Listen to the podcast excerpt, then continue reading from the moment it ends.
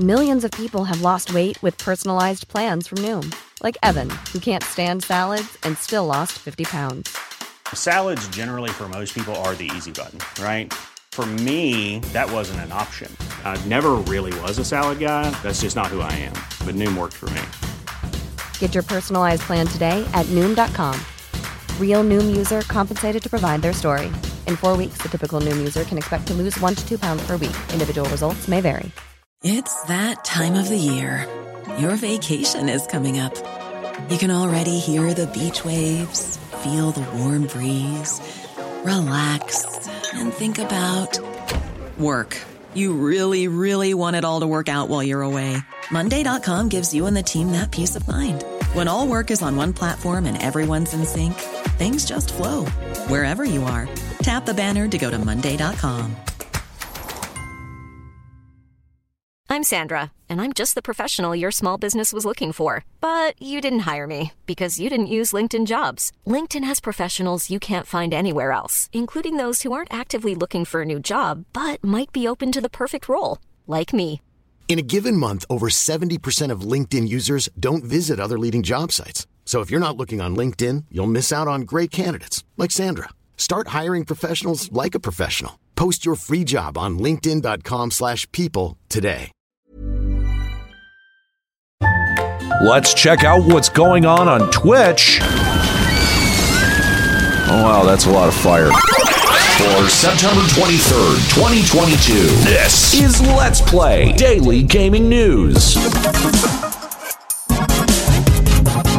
Hey, what's going on? My name's Nate Bender, and welcome to Let's Play, a daily gaming news podcast where we run down everything you need to know from the gaming world in about five minutes. Coming up, we'll check out the week that was in video game news with the Friday replay and explain why some Twitch streamers are pissed about their payouts. On Wednesday, Bloomberg's Cecilia D'Anastasio released an explosive report on Twitch and its inadequate moderation of child predators on the streaming service. Over the last two years, D'Anastasio has compiled data on 1,976 Twitch users who have shown signs of cataloging accounts with child streamers on them with their follow lists, and accounts that have coerced children into performing sexually suggestive acts or actual explicit sexual acts on stream. According to D'Anastasio, 279,016 children have been targeted by the 1,976 predators on the platform. In July, Bloomberg researchers found that 673 children were being found by these predators per day. Twitch has commented on these damning allegations by saying, quote, preventing child harm is one of our most fundamental responsibilities as a society. We do not allow children under 13 to use Twitch, and preventing our service from being used for harm is one of our biggest priorities. We know that online platforms can be used to cause harm to children, and we have made extensive investments over the last two years to better stay ahead of bad actors and prevent any users who may be under 13 from accessing Twitch. Twitch also confirmed the quadrupling of their law enforcement response team and is working with the National Center of Missing and Exploited Children on this issue. Though Twitch didn't disclose the size of that team before throwing out that arbitrary quadrupling claim. Despite Twitch's claims of trying to combat this issue, D'Anastasio characterized Twitch's moderation tools as inadequate. Notably, that Twitch has not demonstrably invested any time into preventing people under 13 from accessing Twitch, because Twitch doesn't do anything other than have you check a box when creating an account. In juxtaposition, YouTube requires users to have at least 50 subscribers and must wait a 24 hour period before they're allowed to stream live. TikTok requires 1,000 followers and to be the age of 16 before being allowed to stream, and Facebook requires users to connect a phone number and email address before allowing users to stream live. At the end of the day, this is horrifying. Twitch needs to step up in a big way to protect children from being groomed by predators on this streaming service. And just saying you're making, quote, extensive investments in combating this issue is simply not enough.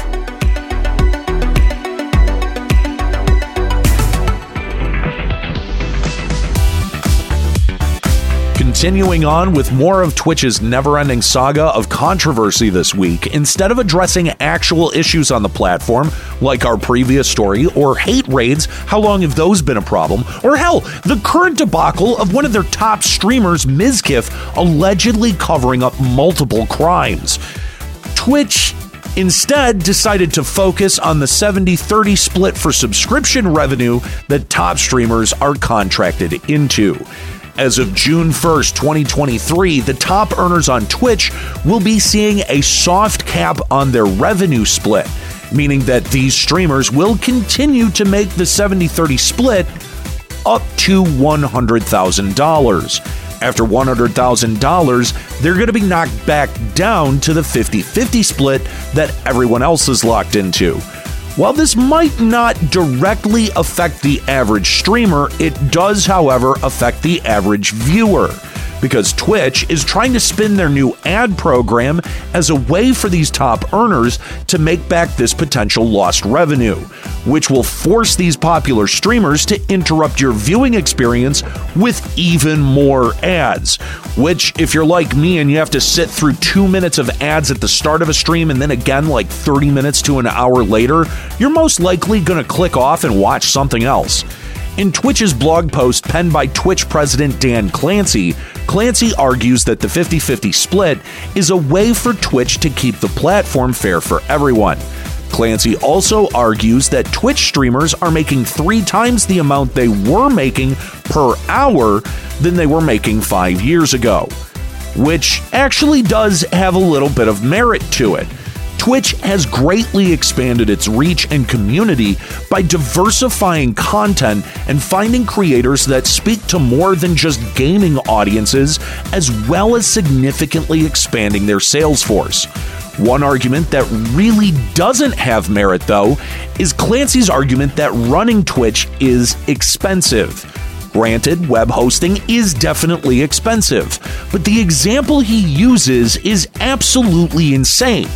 Clancy argues that streamers who stream 200 hours a month cost Twitch $1,000 in operating costs, which equates to about $5 an hour in operating costs, which does add up to the consumer prices of Amazon's web hosting services.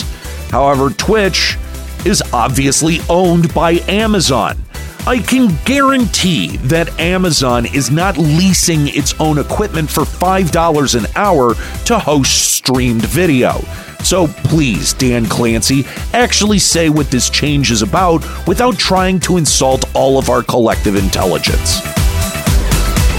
Oh man, what a week it's been. We'll look back on the biggest news stories in gaming with the Friday replay in a moment. But first, with it being Friday, let's read a podcast review. This one comes to us on Podcast Addict from Lunar is. Uh, you know what? Let's just call you Lunar, who left a five star review, who says, Oh, sh- you guys are checking Podcast Addict reviews now. Great podcast with just the right blend of news and opinion for my taste. I don't follow the video game industry in any other major way, so this definitely helps keep me in the know. Also, as a gay guy, it being presented by someone called Nate Bender always tickles me. In the UK, this is roughly the equivalent to being called Nate Homo. oh, that explains my trip to London a lot of things about my trip to London. Anyway, be like Lunar. Leave us a review. Podcast Addict, Audible, iTunes, Apple Podcasts, all of them, any of them. Leave us a review. We'll read it here on the show. All right, with it being Friday, let's check out some of the biggest stories from this week in gaming with the Friday replay.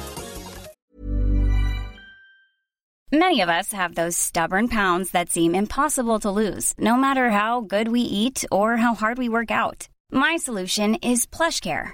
PlushCare is a leading telehealth provider with doctors who are there for you day and night to partner with you in your weight loss journey. They can prescribe FDA-approved weight loss medications like Wegovy and Zepbound for those who qualify. Plus, they accept most insurance plans. To get started, visit plushcare.com slash weight loss. That's plushcare.com slash weight loss.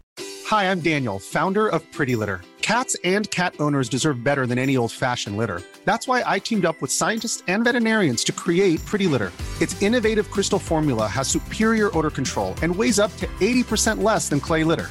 Pretty Litter even monitors health by changing colors to help detect early signs of potential illness. It's the world's smartest kitty litter.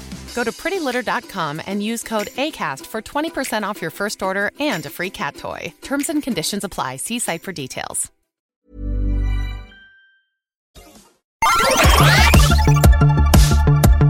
The Tokyo Game Show 2022 finally came to an end yesterday morning, and it looks like we caught everything that was going to be announced on the first day. It seems like showcases after the first day were developer talks and gameplay of everything that we covered on Friday. So, if you want a full rundown of the announcements from last week, please go listen to last Friday's Let's Play. That being said, there's one thing that we didn't cover, and that's the Japan Game Awards, which ultimately starts off the gaming awards season. To start, From Software's president and representative director Hidetaka Miyazaki won the Minister of Economy, Trade, and Industry Award, which is awarded directly from the Japanese ministry of the same name. Pokemon Brilliant Diamond and Shining Pearl took home two awards. The first is the Global Award for a Japanese product, and the second is the Best Sales Award. Call of Duty Vanguard took home the Global Award for a foreign product. For the Game Designers Award, solo indie developer Daniel Mullins won for Inscryption, beating out the two runner games Seven Days to End with You and Needy Streamer Overload. Don't know what that is, and I'm not sure that I want to know. And for the final 11 games, TGS gives out 10 awards for excellence, though typically only one of those gets the Grand Award or the Game of the Year award. The 10 that won Excellence Awards are Resident Evil Village, Sky Children of Light, Tales of Arise, Lost Judgment, Final Fantasy XIV Endwalker, Pokemon Legends Arceus, Horizon Forbidden West, Ghostwire Tokyo, Kirby and the Forgotten Land, and Elden Ring, which unsurprisingly, Elden Ring took home Game of the Year as well. And rightfully so, Elden Ring is the best game to come out this year by a wide margin. And this will be the first of many Game of the Year awards that I'm sure Elden Ring is going to win. Overall, this TGS was a bit underwhelming. I was hoping for a lot more announcements like Elden Ring DLC or maybe even Armored Core. There wasn't even a Final Fantasy XVI showing, which is a bit odd.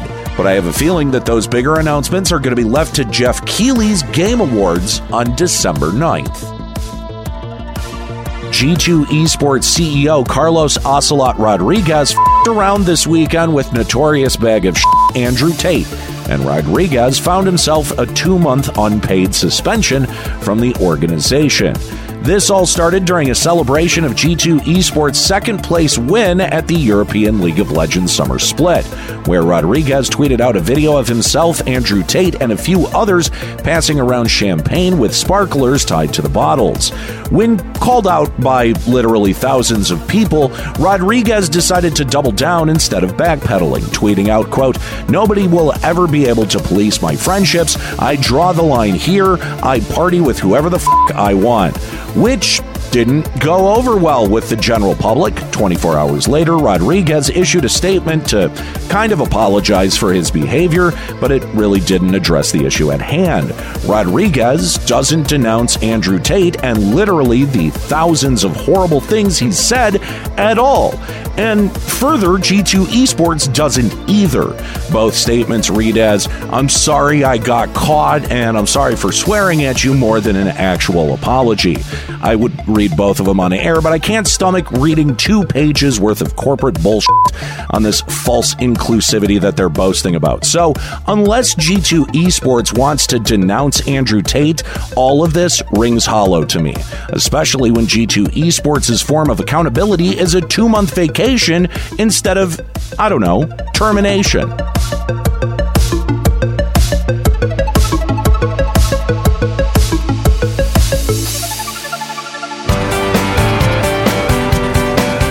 Bandai Namco finally addressed the leaks from July. Though initially Bandai Namco reassured the public that this leak didn't include customer information, that might not actually be the case. Now Bandai Namco is saying, quote, it has become clear that the possibility of external leakage of information related to the toys and hobbies business in the Asian region, excluding Japan, cannot be denied which, to be fair, is a little faster than they handled the Dark Souls exploit. Bandai Namco's statement continues with, quote, Although we have not confirmed any external leakage of information or such claims related to the unauthorized access in question at this point in time, we will continue to pay close attention to the situation. We deeply apologize to all of those involved for the considerable concern and inconvenience this may cause. Any future matters and such like requiring disclosure will be announced without delay.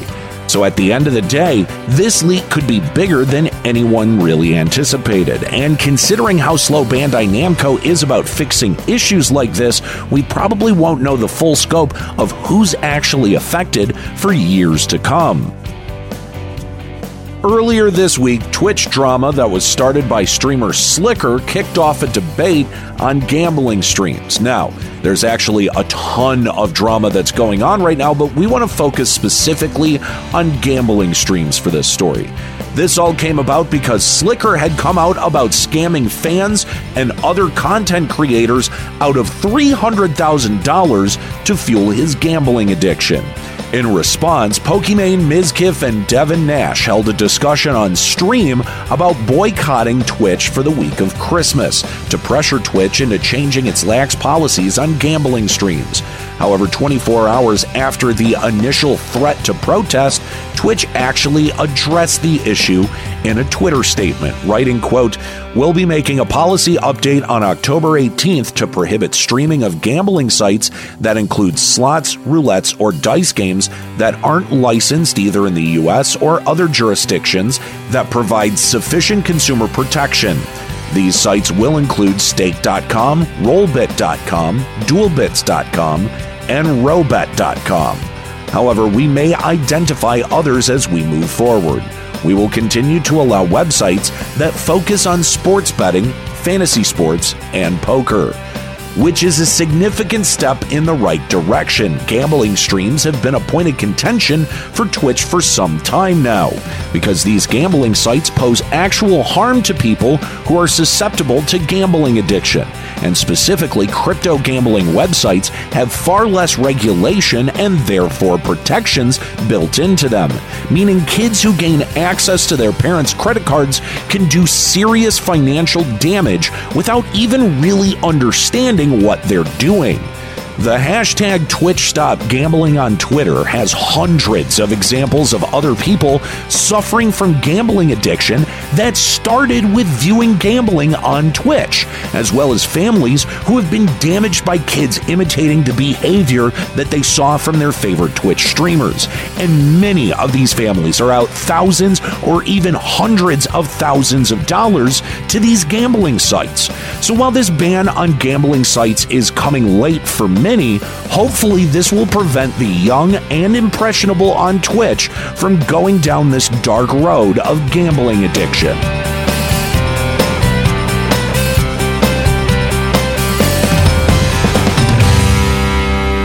All right, well, that's it for today's episode of Let's Play. Make sure you subscribe so you can come back on Monday for even more video game news.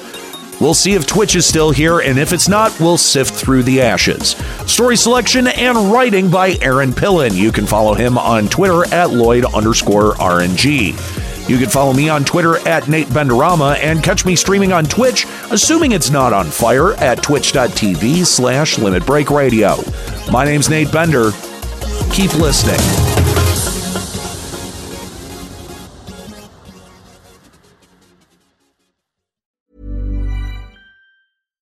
Hi, I'm Daniel, founder of Pretty Litter. Cats and cat owners deserve better than any old fashioned litter. That's why I teamed up with scientists and veterinarians to create Pretty Litter. Its innovative crystal formula has superior odor control and weighs up to 80% less than clay litter. Pretty Litter even monitors health by changing colors to help detect early signs of potential illness. It's the world's smartest kitty litter.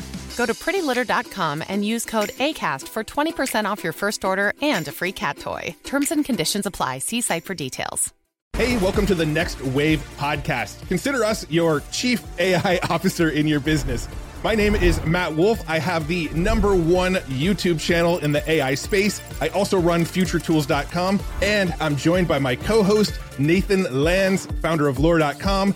We want to bring you the latest AI news and trends, show you how you can use AI in your business and personal life, and help make it super easy for you to understand and execute. We're going to equip you with the knowledge to thrive in this upcoming wave of change.